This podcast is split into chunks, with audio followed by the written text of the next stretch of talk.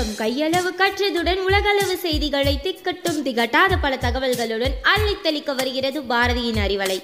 உங்கள் செவிக்கு விருந்தளிக்க தொடர்ந்து இணைந்திருங்கள் Arivalai podcast powered by Bharathi educational institutions Reddipatti Namakkal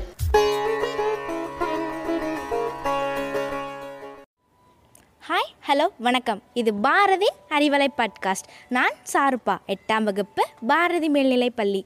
இன்று ஊர் சுற்றுலாம் நிகழ்ச்சியில் நாம் பார்க்க போவது ஆந்திர மாநிலத்தை தான். ஆந்திர முதலமைச்சர் ஜெகன்மோகன் ரெட்டி ஆளுநர் பிஸ்வபூஷன் ஹரிசன். இங்கு சட்டமன்ற தொகுதிகள் நூற்றி எழுபத்தி அஞ்சு நாடாளுமன்ற தொகுதிகள் இருபத்தி ஐந்து ஆந்திராவின் தலைநகரம் அமராவதி. சென்னை மாகாணத்தில் இருந்து இந்தியாவில் முதல் மொழிவாரி மாநிலமாக ஆயிரத்தி தொள்ளாயிரத்தி ஐம்பத்தி மூணாம் ஆண்டு உருவாக்கப்பட்டது. ஆந்திராவை சுற்றி பார்ப்போமா? முதலில் ஏராளமான பக்தர்களை ஈர்க்கும் முக்கிய ஆன்மீக தலமாக திருப்பதி ஏழுமலையான் கோவில் உள்ளது. திருவேங்கடமலையின் ஏழாவது சிகரத்தில் ரெண்டு புள்ளி ரெண்டு ஏக்கர் பரப்பளவில் சுமார் எட்டு அடி உயரத்தில் வேங்கடச்சலபதியின் சிலை பிரதிஷ்டை செய்யப்பட்டுள்ளது. இரண்டாவது பணக்கார கோயிலான திருப்பதிக்கு லட்சக்கணக்கானோர் வந்து கோடிக்கணக்கான காணிக்கைகளை வருடந்தோறும் செலுத்தி வருகின்றன.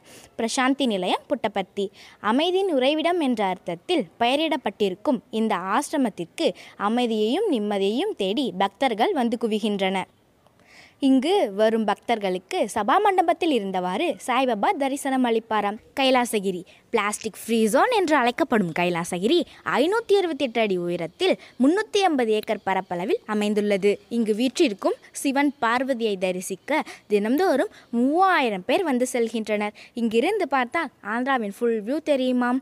வீரபத்திரர் ஆலயம் விஜய விஜயநகர மன்னர்களால் பதினாறாம் நூற்றாண்டில் கட்டப்பட்டது. இங்கு நுண்ணிய வேலைப்பாடுகளுடன் காட்சியளிக்கும் மண்டபங்கள் கோயிலின் கட்டிடக்கலை அழகுக்கு மேலும் அழகு சேர்க்கக்கூடியவை. ஆண்டுதோறும் ஆயிரக்கணக்கான பக்தர்களையும் பயணிகளையும் ஈர்த்து வருகிறது. அவின்பின் தர்கா. கடப்பா நகரில் அமைந்திருக்கும் சூப்பி ஆலயத்திற்கு மத வேறுபாடின்றி அனைத்து தரப்பு மக்களும் வந்து செல்கின்றனர். மத நல்லிணக்கத்தின் சின்னமாக திகழ்கிறது.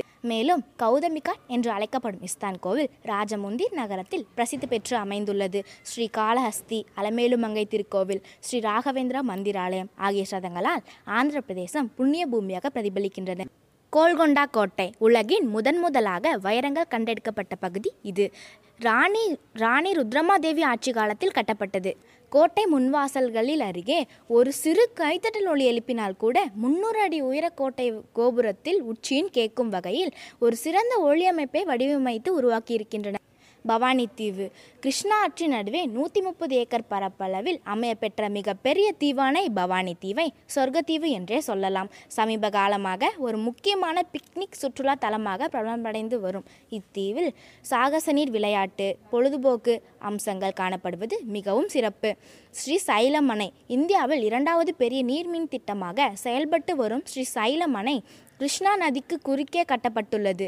நல்ல மலை குன்றுகளில் மலையிடுக்குகளில் நேர்த்தியாக அமைக்கப்பட்டிருக்கும் பாங்கு மிக சிறப்பானது. ஸ்ரீ கௌதமி கிரந்தாலயம். மலைப்பூட்டும் வகையில் சுமார் அறுபதாயிரம் அனைத்து வகையிலான மொழிகள் சார்ந்த புத்தகங்களை தனித்தே கொண்ட ஒரு பிரம்மாண்ட நூலகம் இது. இங்கு வாசுராய கிரந்தாலயம் ரத்னகவி கிரந்தாலயம் என்ற இரண்டு பெரிய தனித்தனி நூலகங்கள் வளாகத்தில் அமைந்துள்ளது. Submarine museum. இந்த புதுமையான நீர்மூழ்கி அருங்காட்சியகம் ஸ்ருமித்திகா என்று பெயர் பெயராலும் அழைக்கப்படுகிறது. முன்னாள் ஆந்திர முதல்வர் சந்திரபாபு நாயுடுவால் திறந்து வைக்கப்பட்ட இந்த மியூசியம் இள இளம் தலைமுறையினர் அவசியம் காண வேண்டிய ஒரு அம்சமாகும். நீர்மூழ்கி கப்பலின் வடிவமைப்பு இயந்திர நுணுக்கங்களின் போன்றவற்றை கரையில் இருந்தபடியே தெரிந்து கொள்ள வாய்ப்பளிக்கிறது. ஒன்றலா அம்யூஸ்மெண்ட் பார்க். ஹைதராபாத்தில் அமைந்துள்ள இந்த ஒன்றலா அம்யூஸ்மெண்ட் பார்க்கில் ஃபாரினில் இருக்கிற எல்லா த்ரில்லர் கேம்ஸும் இருக்கும். தினம்தோறும் ஆயிரக்கணக்கானோர் குடும்பத்தினருடனும் நண்பர்களுடனும் வந்து என்ஜாய் பண்ணி செல்கின்றனர். அடுத்தது இங்குள்ள மக்களைப் போல் காரசாரமான உணவு இந்தியாவில் எவரும் உண்பதில்லை என்றே சொல்லலாம். குண்டூர் சிக்கன் கொங்குரா கோடி பெப்படு மீன் குழம்பு போன்ற அசைவ உணவுகளின் ருசி என்றென்றைக்கும் உங்கள் அடிநாக்கில் சுவைத்து கொண்டு இருக்கும் இவ்வளவு சிறப்பு அம்சங்களை காண சிறந்த போக்குவரத்து வசதியும் இங்கு உண்டு. ரயில் மற்றும் சாலை போக்குவரத்தின் மூலம் ஆந்திர பிரதேசத்தை நாட்டின் எந்த மூலையிலிருந்தும் எளிதில் சென்றடைய முடியும். ஆந்திர பிரதேசத்தில் உள்ள பன்னாட்டு விமான நிலையம் விசாகப்பட்டினம் மட்டும்தான். மேலும் விஜயவாடா புட்டபர்த்தி ராஜமுந்திர் ஆகிய பகுதிகளில் உள் ஆகிய பகுதிகளில் உள்நாட்டு விமான நிலையங்களும் உள்ளது. ஓகே நேர்களே மீண்டும் அடுத்த ஓ சுற்றுலா நிகழ்ச்சியில் உங்களை சந்திக்கிறேன். நன்றி வணக்கம்.